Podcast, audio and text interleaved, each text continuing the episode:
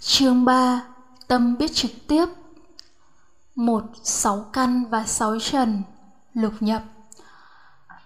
Lục nhập phát sinh xúc Xúc phát sinh thọ Thọ phát sinh ái.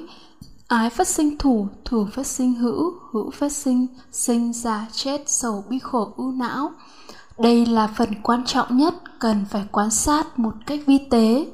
Sự quan sát xảy ra trong hiện tại nơi mỗi chúng sanh gồm hai phần, danh và sắc.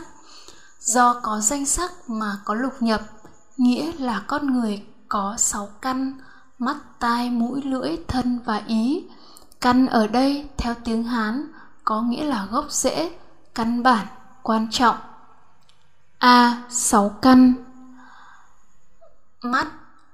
Mắt tuy có nhiều bộ phận khác nhau, cấu thành nhưng phần căn bản nhất quan trọng nhất.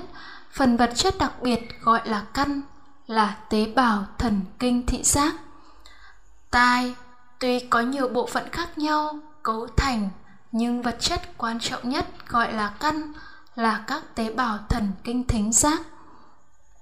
Mũi gồm nhiều bộ phận cấu thành, nhưng phần vật chất quan trọng nhất gọi là căn, là các tế bào thần kinh khứu giác. Lưỡi gồm nhiều bộ phận cấu thành, nhưng phần vật chất quan trọng nhất gọi là căn là các tế bào thần kinh, vị giác. Thân gồm nhiều bộ phận cấu thành, nhưng phần vật chất quan trọng nhất gọi là căn là các tế bào thần kinh xúc giác. Ý căn là tế bào thần kinh ở não bộ. Sáu căn là sáu loại tế bào thần kinh cùng với các loại tế bào thần kinh dẫn truyền làm nhiệm vụ truyền dẫn thông tin, tạo thành một hệ thống gọi là hệ thần kinh. Các tế bào thần kinh của sáu căn chỉ thực hiện chức năng khi thức, còn khi ngủ thì không hoạt động, khác với các loại tế bào khác thực hiện chức năng không ngừng nghỉ. B. Sáu trần. Tương ứng với sáu căn có sáu trần cảnh là sắc, thanh, hương, vị, xúc, pháp. Sắc trần là đối tượng của mắt thanh trần là đối tượng của tai, hương trần là đối tượng của mũi, vị trần là đối tượng của lưỡi, xúc trần là đối tượng của thân. Xúc trần có hai loại, ngoại xúc trần như nóng lạnh mềm cứng, nội xúc trần thuộc về bên trong cơ thể. Pháp trần là đối tượng của ý căn. Pháp trần là những thông tin được lưu giữ trong kho chứa tương tự như các thông tin lưu giữ trong ổ cứng máy vi tính. Nếu thông tin về thân hành, khẩu hành, ý hành của một người không được lưu trong kho chứa, thì không có dữ liệu để trí nhớ khởi lên. Nhớ được việc này, việc kia, không thể sử dụng được những trí thức, những kinh nghiệm đã học hỏi, đã tích lũy. Những thông tin được lưu giữ trong kho chứa đó là gì? Đó là những hiểu biết không như thật về duyên khởi thường kiến, đoạn kiến. Không như thật về tứ thánh đế, gọi là vô minh. Các nhận thức, cái này là của ta, là ta. Như thân này là ta, là của ta. Tâm này là ta, là của ta. Nhà của ta, xe của ta, trái đất của ta. Những tri thức được học hỏi tích lũy bắt đầu từ lúc ra đời, như các kinh nghiệm học tập, những thói quen được hình thành những kinh nghiệm được tích lũy. Tóm lại, bất kỳ một thân hành, khẩu hành, ý hành nào của con người đều được lưu giữ trong kho chứa. Với dạng thông tin đã được mã hóa, lượng thông tin này là đối tượng của ý căn, gọi là pháp trần, bao gồm vô minh, ta của ta, tri thức, kinh nghiệm, thói quen. Khi người đó chết thì chính lượng thông tin này đi tái sinh. Hai tâm biết trực tiếp. Sáu căn hoạt động bình thường và có sáu trần sẽ xảy ra sự tiếp xúc. Nói theo ngôn ngữ thông thường là sáu giác quan tiếp xúc với sáu sự vật.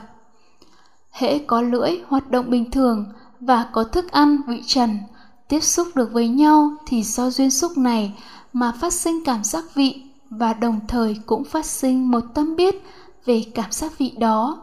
Tâm biết này gọi là thiệt thức nếu chú tâm nơi sự thật là khi thức ăn tiếp xúc với lưỡi thì sẽ phát sinh cảm giác vị và tâm biết, cảm nhận cảm giác vị đó. Theo lộ trình duyên khởi đã quan sát trước đây, thì lưỡi là một nhân, thức ăn là một nhân, tiếp xúc với nhau, tức hai sắc pháp tiếp xúc với nhau, rồi cùng diệt mà phát sinh ra nhiều quả. Cảm giác vị và thiệt thức lộ trình được diễn tả như sau. Lưỡi và thức ăn tiếp xúc với nhau, phát sinh cảm giác vị và phát sinh thiệt thức. Cảm giác vị và thiệt thức là hai quả đồng thời, không trước, không sau. Vì như vậy, thiệt thức mới biết được cảm giác vị. Cảm giác vị là pháp do duyên xúc khởi lên, nó vô thường. Có nghĩa, sinh diệt. Trước khi sinh, nó không ở đâu, không ở trong lưỡi không ở trong thức ăn, và sau khi diệt cũng chẳng về đâu. Cảm giác vị này cũng vô ngã. Nó độc lập, không phụ thuộc, không có pháp nào là chủ nhân, chủ sở hữu của nó cả. Cảm giác vị này không phải của lưỡi, cũng không phải của thức ăn. Tính chất của cảm giác vị. Ngon hay dở, phản ảnh cả hai nhân, lưỡi và thức ăn. Thí dụ khi thân thể khỏe mạnh lưỡi tiếp xúc với miếng thịt gà phát sinh cảm giác ngon khi đau ốm, cũng miếng thịt gà đó, lưỡi tiếp xúc lại phát sinh cảm giác không ngon. Với sự thật này có thể thấy như thật, vị ngon và dở không nằm trong thức ăn, vị ngọt không nằm trong đường, vị mặn mặn không nằm trong muối. Thiệt thức là pháp xuyên khởi, nó vô thường, sinh và diệt trước khi sinh, nó không ở trong thức ăn, không ở nơi lưỡi. Nó sinh ra do duyên lưỡi tiếp xúc với thức ăn. Nó vô ngã, nghĩa là nó độc lập, không phụ thuộc và không có pháp nào là chủ nhân, chủ sở hữu của nó. Nó không phải là của lưỡi, cũng không phải là của thức ăn. Thiệt thức là tâm biết trực tiếp cảm giác vị, do căn và trần tiếp xúc mà phát sinh, không bị chi phối bởi tri thức kinh nghiệm trong nội dung của tâm biết trực tiếp này, không có khái niệm mặn ngọt chua cay, ngon hay dở. Có thể hình dung tâm biết này nơi một đứa bé mới sinh ra, lưỡi của nó tiếp xúc với thức ăn và thiệt thức biết các loại cảm giác vị đó, nhưng không phân biệt mặn ngọt chua cay, không phân biệt vị đó là của cái gì. Đó là tâm biết thuần túy về cảm giác vị tâm biết thiệt thức là tâm biết như thật về cảm giác vị. Tức là cảm giác vị như thế nào thì biết như thế đó. Không thêm bớt, không bị chi phối bởi tri thức kinh nghiệm. Cho dù tâm biết ý thức mô tả cảm giác vị của một loại trái cây nào đó một cách chi tiết, nhưng điều đó cũng chỉ là tâm biết của tri thức khái niệm. Chỉ khi nào lợi tiếp xúc với loại trái cây đó, tâm biết thiệt thức khởi lên thì đó mới là tâm biết như thật về cảm giác vị. Khi tuệ chi thấy như thật, xúc tuệ chi cảm giác vị, tuệ chi thiệt thức, thì cái được biết không phải là vị trần, không phải là vị của thức ăn, mà là cảm giác vị. Do duyên lưỡi tiếp xúc với thức ăn phát sinh ra, thuộc phạm chủ tâm chứ không phải cảnh. Khi không tuệ chi duyên khởi, không tuệ chi xúc không tuệ di cảm giác vị, không tuệ chi thiệt thức sẽ rơi vào cái thấy thường kiến, một nhân sinh quả. Nội dung của tâm biết vô minh thường kiến này là tâm biết của lưỡi, nếm vị của thức ăn. Biết tính chất ngon dở của thức ăn, cái được biết ở đây không phải là cảm giác vị, mà chính là vị trần, là thức ăn thuộc sắc pháp. Thường kiến và chấp ngã ở đây là thiệt thức ở nơi lưỡi nơi, nương nơi lưỡi và là của lưỡi. Cảm giác vị ở nơi thức ăn là của thức ăn. Không tuệ chi nữ duyên khởi, xúc cảm giác vị, thiệt thức cũng đưa đến cực đoan thứ hai, tức là đoạn kiến.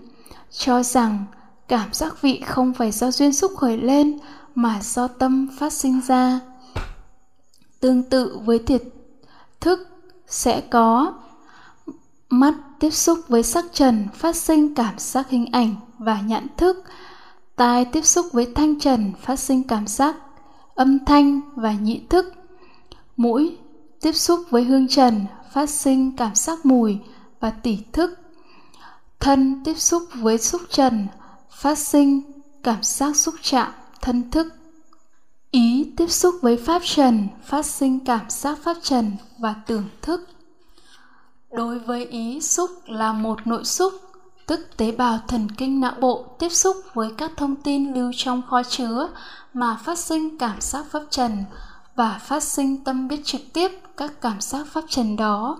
Tâm biết này đặt tên là tưởng thức. Tưởng thức này nói một cách nôm na là tưởng ra những hình ảnh âm thanh, mùi vị từ trong kho chứa tương tự như một đầu đọc các thông tin, hình ảnh lưu giữ từ đĩa ra màn hình. Ba, phân biệt các cảm giác được biết với những cảnh trần. Cảm giác hình ảnh, cảm giác âm thanh, cảm giác mùi, cảm giác vị, cảm giác xúc chạm, cảm giác pháp trần, thuật ngữ phật học gọi là thọ. Cảm giác này là danh pháp, các căn và những cảnh trần là sắc pháp. Những gì được thấy được nghe, được cảm nhận ở đây là các cảm giác hay thọ. Không phải là lục trần, không phải là thế giới khách quan bên ngoài, không phải sắc thanh hương vị xúc pháp. Các cảm giác âm thanh, mùi, vị, xúc chạm và pháp trần có thể phân biệt rõ ràng với thanh, hương, vị, xúc, pháp trần một cách dễ dàng. Riêng đối với cảm giác hình ảnh được nhãn thức thấy rất khó phân biệt với sắc trần. Chỉ trong một số trường hợp đặc biệt mới phân biệt được rõ ràng giữa sắc trần và cảm giác hình ảnh. Ví dụ, nếu sắc trần là một đốm lửa chuyển động theo vòng tròn đủ nhanh, thì khi mắt tiếp xúc với sắc trần đó, sẽ phát sinh cảm giác hình ảnh và nhận thức thấy cảm giác hình ảnh ấy là một vòng lửa, chứ không phải thấy sắc trần là một đốm lửa chuyển động những gì được thấy trên màn ảnh là cảm giác hình ảnh do mắt và sắc trần tiếp xúc mà phát sinh chứ không phải là sắc trần vì sắc trần chỉ là những hình ảnh rời rạc với thời gian là 1 trên 25 giây trên màn ảnh. Khi nhìn theo đường sắt xe lửa, thấy hai thanh dây gặp nhau ở cuối chân trời, đây chính là cảm giác hình ảnh, chứ không phải đường dây thật. Vì đường dây thật thì song song với nhau. Khi một chiếc xe ô tô 4 chỗ ở cách mắt 5 mét, cách mắt 50 mét, cách mắt 500 mét, nếu nhãn thức thấy cái xe sắc pháp thật thì cái được thấy là cái ô tô bốn chỗ thì phải đồng nhất là một nhưng cái được thấy là cảm giác hình ảnh nên to nhỏ khác nhau nhãn thức, nhĩ thức tỷ thức, thiệt thức, thân thức và tưởng thức là tâm biết trực tiếp do căn trần tiếp xúc với nhau mà phát sinh. Những tâm biết trực tiếp này không ở nơi sáu căn, không nương tựa vào sáu căn. Nó sinh và diệt do duyên xúc nên nó vô thường, vô ngã. Nội dung của những tâm biết trực tiếp này không bị chi phối bởi tri thức kinh nghiệm. Những thông tin trong kho chứa không có các khái niệm to nhỏ dài ngắn, xanh vàng, mặn ngọt, chua cay. Nó là cái biết thuần túy như thật, các cảm giác. Các cảm giác như thế nào thì nhận biết như thế ấy. Gộp 6 lộ trình này thành một công thức chung như sau. Căn trần, tiếp xúc, phát sinh, thọ và tưởng. Trong công thức này, tưởng là tâm biết trực tiếp, bao gồm nhãn thức, nhĩ thức, tỷ thức, thiệt thức thân thức và tưởng thức. 4. Giải thích chữ xúc trong kinh điển. Hỏi, Trong kinh tạng có định nghĩa về xúc như sau. Căn trần tiếp xúc phát sinh thức. Ba pháp này gặp gỡ nhau gọi là xúc. Do xúc mà có thọ. Ví dụ, mắt tiếp xúc với sắc trần phát sinh nhãn thức. Ba pháp này gặp nhau, mắt sắc trần nhãn thức gọi là xúc do xúc mà có thọ. Vậy định nghĩa này có mâu thuẫn với giải nghĩa trên không? Trả lời, định nghĩa này ắt hẳn có một sự nhầm lẫn. Có thể là do phiên dịch, do không hiểu đúng ngôn ngữ thời xưa, hoặc có thể do sự truyền tụng sai lệch ý nghĩa ở một giai đoạn xa xưa nào đó.